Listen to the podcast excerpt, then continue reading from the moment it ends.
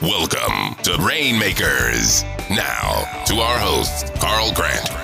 Welcome to Rainmakers. I'm here with Warren Martin. He serves on boards of directors today, but I knew him back when he was the managing partner of the uh, technology group at PricewaterhouseCoopers. Welcome, Warren. Thank you, Carl. Good to be with you today. So, Warren, um, I, I, was hired into my first business development job by you, and and you were you were my mentor 22 years ago, and I watched you go out in the market and and charm prospective clients into becoming clients of yours. Tell me a little bit how you went from being, you know, a CPA doing debits and credits to a rainmaker in your field. Well, it didn't happen overnight.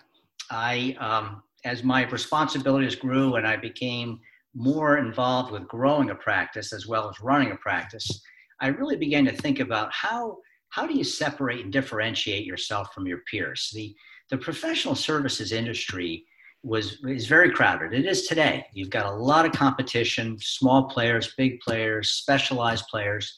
And so I I really thought about it somewhat scientifically as to how do I rise above that crowd? How do you get above your peers to become someone who is trusted and respected? So I actually went about and studied. I looked at who I felt were my biggest competitors and I studied them. I looked at the way they went to went to market. I looked at their firms. I, I wanted to understand their strengths and their weaknesses. And I literally took that understanding and I converted that into building and developing a network of relationships that I thought would play for providing business opportunity. So it, it really wasn't the happen chances as much as it was understanding who I was competing with, where I saw windows of opportunity, and then and then seizing those that understanding and developing a fairly substantial network. And that network I actually broke down into three categories. I they were value drivers, value drivers within a, net, a professional business community. And my the first category of value drivers were were my market movers, executives, board members, serial serial owners that have consistently been leading market expansion. And, and the operative word here is two words serial and consistently. I looked for people who, and we, we know that they, they exist, that there are just executives that they, they have an idea, they get it financed, they grow it, they expand it, they liquidate, exit, and they repeat again. And so I really focused on those consistent players of owners and, and, and builders of businesses. Same thing with financing capital. So I looked at the at the players who consistently financed those market movers. I felt like there was a connection between the people that were expanding, advancing business, and then those that next category of people that was that were financing those people. And there again was a very consistent group of people that were leading the way. I mean, there are all kinds of one offs and, and players that do this, but I always looked for the people who were sort of out ahead of that pack. And then finally, the third group of people that I really wanted to get to know well were those other market influencers, the law firms and the risk insurers and the and the um, trade associations and the human capital, the re, you know recruiting firms and so forth. Another whole segment of, of business leaders that were supporting those market movers that were expand, growing and expanding businesses. And so I really tried to understand and develop a network of those players.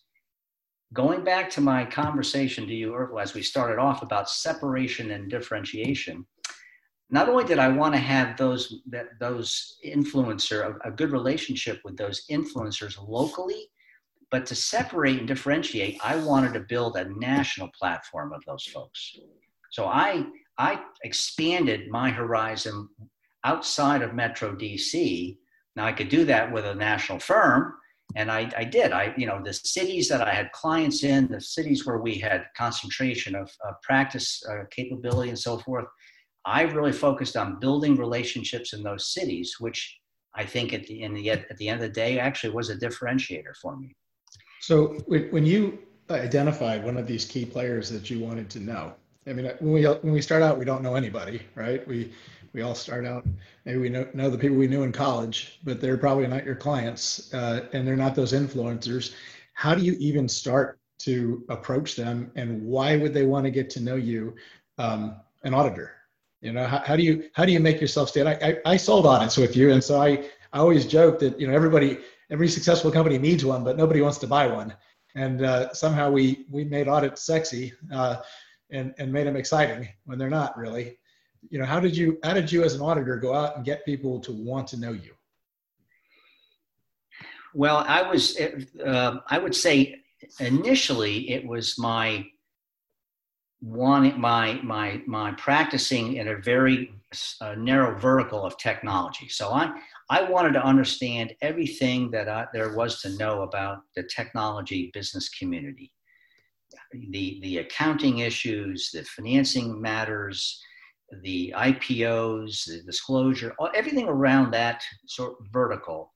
I really wanted to become an expert about. And so my the way I built my network was by having conversations with these market movers, and I could speak to them about the issues that they were facing because I had I was literally studying it. Um, the other way I think that was important for me was I gave them. I really wanted to be a good listener. So when I met someone at a conference or you know after we finished a panel or whatever, I wanted them to tell me all the things they were working on, and and I I didn't have a, a, specific rule of thumb, but I always wanted them to be speaking more than I did. I wanted to learn about them, what they were doing, where they were going, what they were working on, what their objectives were. So I always thought being a good listener was very, very important. And then finally, there's you know there's a, what I would what I would call the rule of win-win in BD. Be the first to make an introduction. So as you're meeting people, whether it's at a conference or a trade show or or whatever, a cocktail party. And and I didn't try to meet 20 people at a night. It wasn't a, you know, a land game of how many cards can I get. One good conversation, one good meeting with a with someone I hadn't met before is all I was trying to accomplish. And then if I felt like I had someone who really thought the way I did and I respected and I could tell had a code of conduct similar to mine, then I went out of my way to try to in, make the first introduction or do something for them, sort of put put it out that I was really serious about what I was trying to accomplish, and I'm equally as serious as trying to help you. And I, I do think, a lot. Of, I do a lot of those same things. I must, I must have learned them from you. you know, because I find myself doing the same things. Carl, you have mastered that and you're well known uh, in that regard. And so, and that's, listen, that's, people respect that. So, so let's talk about, um, we talked about a career relationship. We, we identified somebody that, and can we say his name? Uh, the, the investor um, with it was a General Atlantic partner who who who was you, you mentioned to me, and, I, it, it always stuck in my mind. This was over 20 years ago, and I still remember his name. You said this is a career relationship. Explain what a career relationship is, and how do you know when you have one? Uh, yeah, his name was Franchon Smithson, and he started out as the CFO of Legent, Legent Corporation, which was a publicly traded software company here in Tysons. He was a great guy. He was he had all the right qualities of uh, you know code of conduct and business morality, and and I really liked him. I liked him from the very beginning. I was not doing his work. That was a different firm that was doing the work at the time. But I invested a lot of time getting to know as, as I grew to like know him and like him. I, I really invested a lot of time. I I, I introduced him to different people that I thought would help him grow his business, and and he responded very favorably, and we just liked one another. He leaves Legent. He joins General Atlantic Partners, one of the you know premier private equity firms in the world today. Uh, and uh, you know, I probably met him in 1993 or so, and then 1998, he comes to me. We stayed we stayed in contact. We always did. He comes to me five years later with an opportunity to become the auditors for Baan Software, which was at the time a, an incredibly successful ERP publicly traded company, headquartered, dual headquartered in, in Amsterdam, the Netherlands, and here in Reston. Mm-hmm. And so uh, it was, it, I really never had a, I never was impatient with, with people that I met. I, I, I liked people and wanted to spend time with people because I enjoyed their company and I felt they went about doing their business the way I did. And so when you meet those people, when you've got that DNA and that chemistry, those are people I think that become they become friends for life and business is a part of that friendship. Yeah, this is a theme I'm I'm starting to hear in these conversations, right? Because the the the real quality relationships transcend business. They, they, you talk about your kids, you talk about you know your your vacations and and your family and things that you like to do. Um, that's interesting. You know, I, I was thinking back to I, I, don't you didn't introduce me to them, but you really helped solidify the relationships uh, with Joe Conroy, who's CEO of Cooley, the, the firm I'm with now, and Mike Lincoln. And you pulled me aside early on and and and you said, look, you know, these are our guys upstairs. And and and you know we kind of had a pact with them and we we referred business to each other. And i didn't realize it back then you know I, here you and I both worked for Cooley, right? We've worked two places together, and uh, I, I, guess that's a career relationship for me, you know, because I didn't realize at the time when Mike was a young associate there, you know, he was going to be the lawyer on two of my startups, and then was going to recruit me to come to Cooley, and here I am 18 years later. So I guess that's a career relationship if I have to. Joe, Joe and I met when he was at Hunton and Williams, and uh, I, I don't remember how we met, but I asked him to be on a panel. I had a software panel. I asked him to be on it. He did a fabulous job. We hit it off, and we became friends. Really, it was friends first, yeah. which ultimately our paths crossed later on. And I, you know, I joined Cooley, but I, that's really the way. That's that's success, I think. Yeah. So when, when you hired me at PricewaterhouseCoopers, this was a, a new thing. I mean, I, there, I don't think there were other business development professionals out there in service firms, were there? And, and you know, I don't did, know they were. I mean, I think they were in, in maybe commercial practices, but in professional services, that was that was early. We were early adopters to something like that. Yeah, and, and how did you how did you go about introducing that in into I mean, because everybody's got a business development person now. I mean, it's uh, we it's like we created something back then, and uh, I, I, remember when I got hired, it was it was kind of a matrix organization. But uh, Jeff Samuelson, at, at, um, and when, when, he interviewed me at Dallas Airport, he said, "Carl, uh, the only way I can describe this job to you is like like I'm leading you into a dark room, and I am not giving you a flashlight, and I'm not telling you how to get out." That's what he said, and and for some reason that sounded exciting to me. And uh, and so there wasn't really you know a methodology to do this. I had to kind of make it up as i went along. And and and you seem comfortable with that. I just want to know what you were thinking when you introduced that in into the firm and then and then we built upon it. I mean we built a, a team around it back then.